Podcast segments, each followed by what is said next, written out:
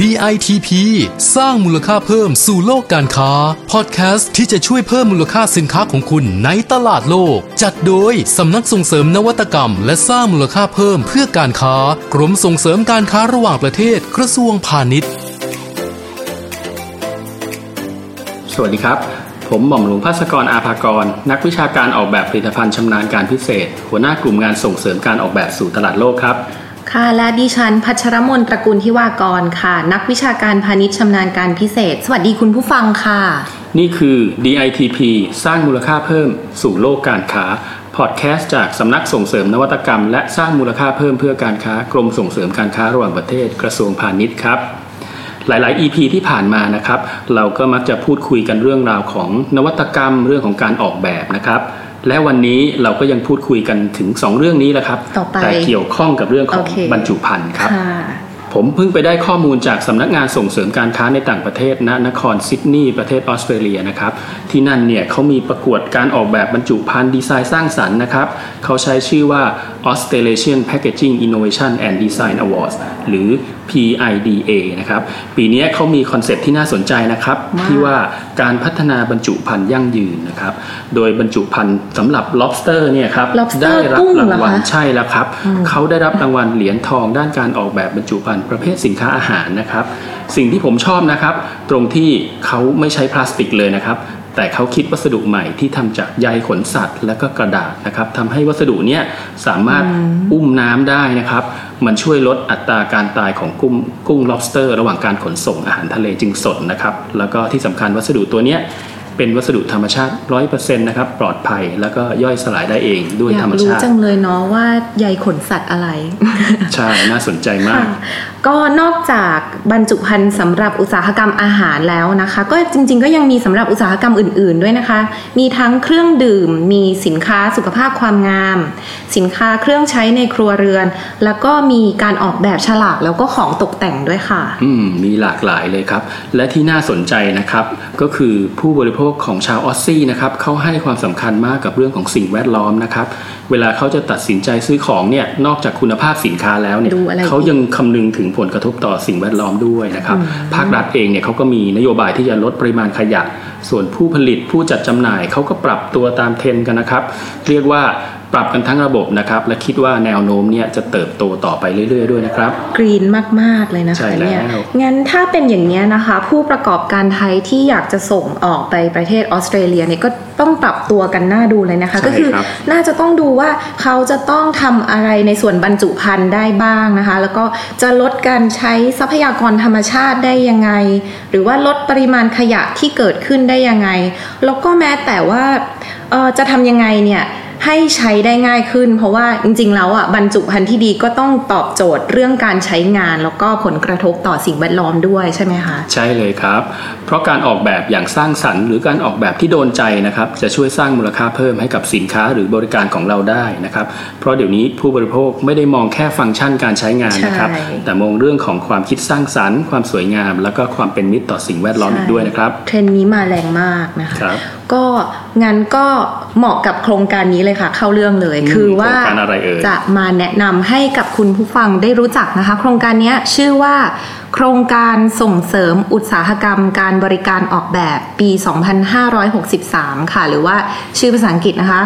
Design Service Society 2020 ค่ะ เป็นโครงการของสำนักส่งเสริมนวัตกรรม และสร้างมูลค่าเพิ่มเพื่อการค้าค่ะ เหมาะสำหรับใครบ้างคะ ก็คือเหมาะสำหรับทั้งผู้ประกอบการที่ต้องการพัฒนาผลิตภัณฑ์ เพื่อสร้างมูลค่าเพิ่ม แล้วก็เหมาะกับนักออกแบบที่จะต้องการจะยกระดับด้านการออกแบบ แล้วก็พัฒนาผลิตภัณฑ์ รวมทั้งคนที่อยากจะสร้างคอนเน็ชันกับผู้ประกอบการด้วยค่ะคือบางทีแบบนักออกแบบเขาก็จะอยู่แต่ในวงการเขาใช่ไหมเขาก็ไม่รู้จักผู้ผลิตนะใช่ไหมนะครับ ก็คือ บางทีผู้คุณผู้ฟังอาจจะสงสัยนะครับว่าการออกแบบเนี่ยมันสำคัญต่อธุรกิจขนาดนั้นใช่เหรอถูกต้องเลยนะครับขนาดนั้นเพราะอย่างที่ผมบอกนะครับ เดี๋ยวนี้ผู้บริโภคเขาไม่ได้มองแค่เรื่องของฟังก์ชันการใช้งานเพียงอย่างเดียวนะครับจริงค่ะถ้าผู้ประกอบการเราเนี่ยสามารถพัฒนาสินค้าให้สวยงามแปลกใหม่ และยังเป็นมิตรต่อสิ่งแวดล้อม อย่างเช่น ยกตัวอย่าง การย่อยสลายได้ง่าย การใช้ทรัพยากรอย่างรู้คุณค่านะครับอ่าฮะสิ่งเหล่านี้จะทำให้ผู้ประกอบการได้แต้มจากผู้บริโภคไปด้วยนะครับอืมงั้นโครงการนี้นะคะก็ตอบโจทย์ได้อย่างตรงใจเลยค่ะ เพราะว่าเป็นโครงการที่เชื่อมโยง แล้วก็สนับสนุนอุตสาหกรรมการบริการออกแบบค่ะ เพื่อที่จะเพิ่มความสามารถในการแข่งขัน แล้วก็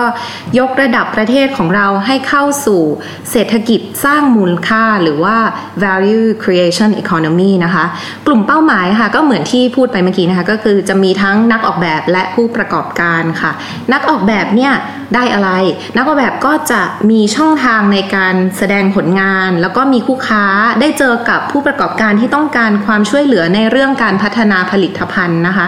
ส่วนผู้ประกอบการเนี่ยก็จะได้พัฒนาทักษะของตนเองผ่านกิจกรรมส่งเสริมความรู้ต่างๆ และก็ได้พัฒนาผลิตภัณฑ์จากคำแนะนำของนักออกแบบด้วยนะคะ ก็คือช่วยกันคิดแล้วก็ช่วยกันใช้สกิลของนักออกแบบเนี่ยแก้เพนพอยต์ให้กับผู้ประกอบการค่ะ ใช่แล้วครับเราเนี่ยนะครับจะมีทีมนักออกแบบที่มีความเป็นมืออาชีพนะครับเข้าไปให้คำปรึกเจ๋ษางมากภายในงานแสดงสินค้าหลาย ๆ งานนะครับ ยกตัวอย่างเช่น งาน Bangkok Design Week นะครับอ่าฮะที่เพิ่งจัดเสร็จสิ้นไปเราไปดูก็มามีบูธชอบผู้ให้มากบริการออกแบบนะครับ จากนักออกแบบของเราเนี่ยไปให้บริการกับผู้ประกอบการนะครับค่ะไม่ใช่เฉพาะภายในประเทศนะครับอ่าฮะในต่างประเทศเราก็ไปที่ไหนมาแล้วอีกคะอ่าเรามี บูธในงานแสดงสินค้า Top Thai Brands นะครับที่เพิ่งจัดเสร็จไปหมาดๆนะครับที่เมียนมานะครับเราก็มีการประชาสัมพันธ์ผู้ให้บริการออกแบบชาวไทย แล้วก็นำคณะไปเจรจาการค้ากับผู้ประกอบธุรกิจในเมียนมาด้วยนะครับ เพราะว่าที่นู่นก็บูมอยู่นะเขาก็ใช่ต้องการเขามีความต้องการในเรื่องใช่ของการออกแบบสูงใช่เลยตอนนี้ ก็ไทยคนไทยนักออกแบบไทยก็แบบมีชื่อเสียงไม่เบาครับ ในระดับอาเซียนเลยก็แต่ว่าถ้าพลาด 2 งานนี้ไปแล้วนะคะ ก็ไม่เป็นไรเรายังมีไปออกบูธอีกนะคะ ที่งาน t h a i f e x a n u k a Asia 2020 t h a i f e x เปลี่ยนชื่อค่ะ เปลี่ยนเป็นอะไรครับไทเฟกซ์อนุกาเอเชียถ้าได้ยินอย่างงงนะคะ งานเดิมของเราอืมงานเดียวกันค่ะอืมก็เราก็จะมีบูธเพื่อให้คำปรึกษาผู้ประกอบการ และผู้ที่สนใจจะประกอบธุรกิจค่ะ นอกจากนี้ก็จะมีที่ประเทศเวียดนามค่ะงาน Top Thai Brand 2020ณนครโฮจิมินห์นะคะ ก็ในอ่าที่เวียดนามนะคะ นอกจากเราจะไปประชาสัมพันธ์ ผู้ให้บริการออกแบบเพื่อที่จะหาคู่ค้าในงานแล้วนะคะ เราก็ยังจะจัดทำวิดีโอแนะนำผู้ให้บริการออกแบบเผยแพร่ในงานด้วย แล้วก็ผ่านช่องทางออนไลน์ด้วยนะคะอ่าคือแบบนักออกแบบไทย go หลาย inter ช่องแล้วตอนนี้ทางมากครับคุ้มมากมาร่วมกันเถอะค่ะ ก็นอกจากนี้ที่สำคัญก็คือสำนักจะเป็นผู้รับผิดชอบเรื่องของค่าใช้จ่าย ค่าใช้จ่ายต่างๆนะคะอย่างเช่น ค่าออกแบบตกแต่งสถานที่หรือว่าค่า PR ประชาสัมพันธ์ให้ด้วยค่ะเอาละครับ โอกาสดีๆ แบบนี้นะครับ ก็อยากจะเชิญชวนเลยนะครับ นักออกแบบผู้ประกอบการนะครับ เชิญชวนให้มาเข้าร่วมโครงการนี้กันเยอะๆนะครับมากันเยอะๆเพราะอย่างที่ทราบกันดีนะครับ ธุรกิจทุกวันนี้มันเปลี่ยนแปลงรวดเร็วนะครับอ่าฮะค้าขายออนไลน์ก็กำลังมาได้รับความนิยมสูงนะครับ สินค้าใหม่ๆ ตามเทรนด์ new normal เราก็จำเป็นต้องพัฒนาใช่ด้วยนะครับ หยุดนิ่งไม่ได้นะครับ เพราะถ้าเราหยุดนิ่งเมื่อไหร่ ก็ถือว่าเราเดินถอยหลัง ไม่ะครับทันแน่ๆอะค่ะ ค่ะ แล้วก็สำหรับวันนี้นะคะ หมดเวลาแล้วค่ะ พบกันใหม่ได้ใน EP ต่อๆไปค่ะ ฝากกดติดตามหรือกด subscribe ด้วยนะคะ สวัสดีค่ะ สวัสดีครับ DITP สร้างมูลค่าเพิ่มสู่โลกการค้า ติดตามข้อมูลข่าวสารและกิจกรรมดีๆ เพิ่มเติมได้ที่ www.ditp-design.com หรือสายด่วน 1169